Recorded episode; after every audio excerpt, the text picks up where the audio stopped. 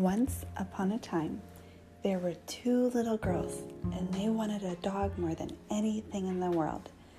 And their mommy said, Sure, but first you have to show that you can follow the rules and be responsible. And they said, What's responsible? And she said, Oh, you know, like when the puppy's hungry, you have to make sure it has food in its bowl. You can't forget to give the puppy water. And then you have to pick up the puppy's poo poo. And they said, What? Yuck. She said, Yeah, that's part of owning a puppy.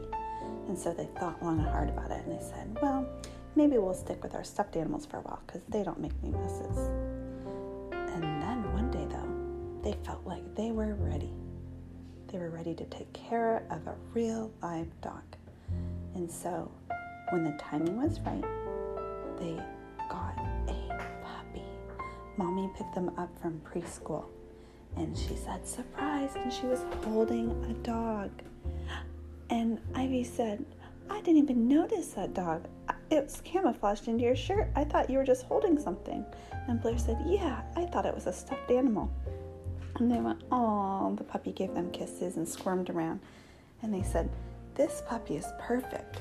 But it wasn't all fun because sometimes the puppy cried when it was lonely at night and sometimes it peed on their floor, and sometimes it chewed on their toys.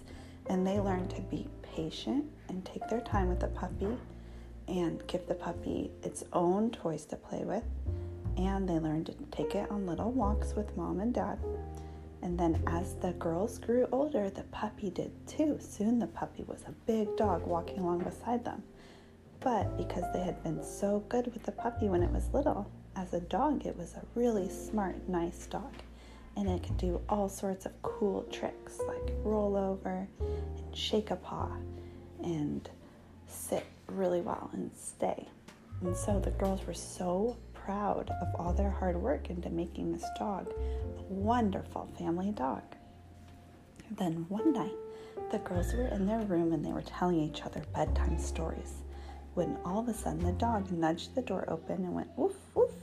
Hi guys, and I said, What? What? What was that? And then Blair said, That's silly. That sounded almost like the dog said something, but that's not possible. And the dog cocked its head and looked at them and said, I did. Roof. Ivy said, What? Oh my gosh. And the doggy said, Yeah.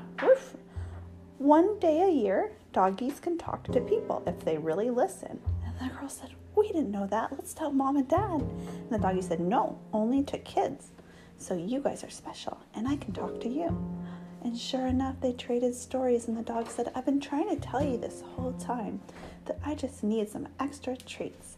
And I love when you scratch my tummy, but I don't like when you pull my tail. And they said, Wow, that's amazing. We had no idea. What else do you think about? And the dog said, Well, I like to think about math. I do a lot of math problems in my head. And they said, Really? And they said, Yeah. And they tested him and they asked him questions. And sure enough, the dog was so good at math, it knew all of the right questions. They said, Man, I wish this dog could talk all the time. Then it could help us with our math homework. And then they asked the dog some more questions about who its best friends were, which was the cat and the dog that lived across the street. And they asked what people they liked the most. And they, the dog said, You guys, because you always you give me treats and you smell like food. And they laughed and said, Oh, yeah, that makes sense. And they said, Do you like bats? And the dog said, No, but I do love the water and I love to jump in the ocean and I love to drink seawater, even when it hurts my tummy. And they said, That's silly.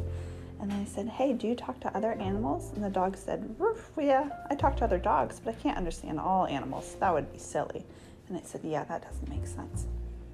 And I said, Well, do you have a favorite color? And the dog said, I don't see colors. I see black and white and gray, but sometimes a rainbow. But I don't really know what colors are. What are colors? And they said, I don't know. And they said, uh, What else do you like? And the dog said, I don't know. I like bones. I like drinking water. And they said, Do you like hats? And the dog said, What is a hat? And he said, You know. And they showed him you putting a hat on. And he was like, I kind of like cats. Do you think in the wintertime you could put a hat on me so that my uh, ears stay extra warm? And they said, Sure. And then the next day when they woke up, the dog was back to going ruff ruff. But they knew that from that day on, every time it was winter, that doggy wanted a hat. And whenever they had an extra treat, that doggy wanted a treat. And after they knew he could talk, they gave him extra hugs and treats and playtime with that puppy. And he was the best dog in the whole wide world. The end.